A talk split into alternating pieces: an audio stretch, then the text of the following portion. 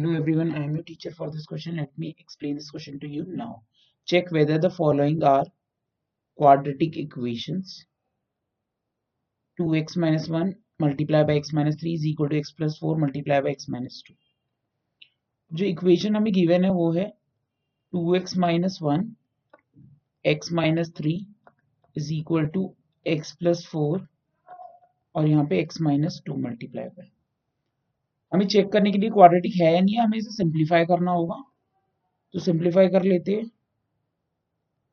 Two x square minus six x minus x plus three is equal to x square minus two x plus four x minus eight अब इसे हम simplify करेंगे तो two x square minus seven x plus three is equal to x square plus two x minus eight अब इसे हमने further simplify किया तो ये हो गया x square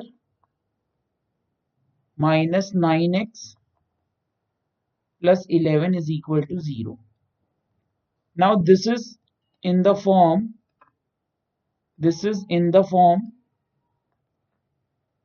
a x square plus b x plus c is equal to zero जो कि general form of quadratic equation है, ये इक्वेशन इसी फॉर्म में है therefore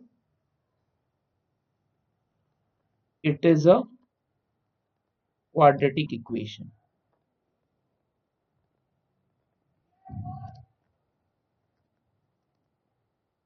That's it.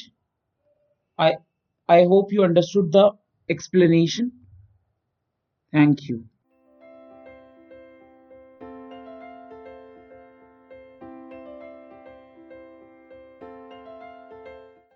This podcast is brought you by Hubhopper and Shiksha Abhiyan अगर आपको ये पॉडकास्ट पसंद आया तो प्लीज़ लाइक शेयर और सब्सक्राइब करें और वीडियो क्लासेस के लिए शिक्षा अभियान के यूट्यूब चैनल पर जाएँ।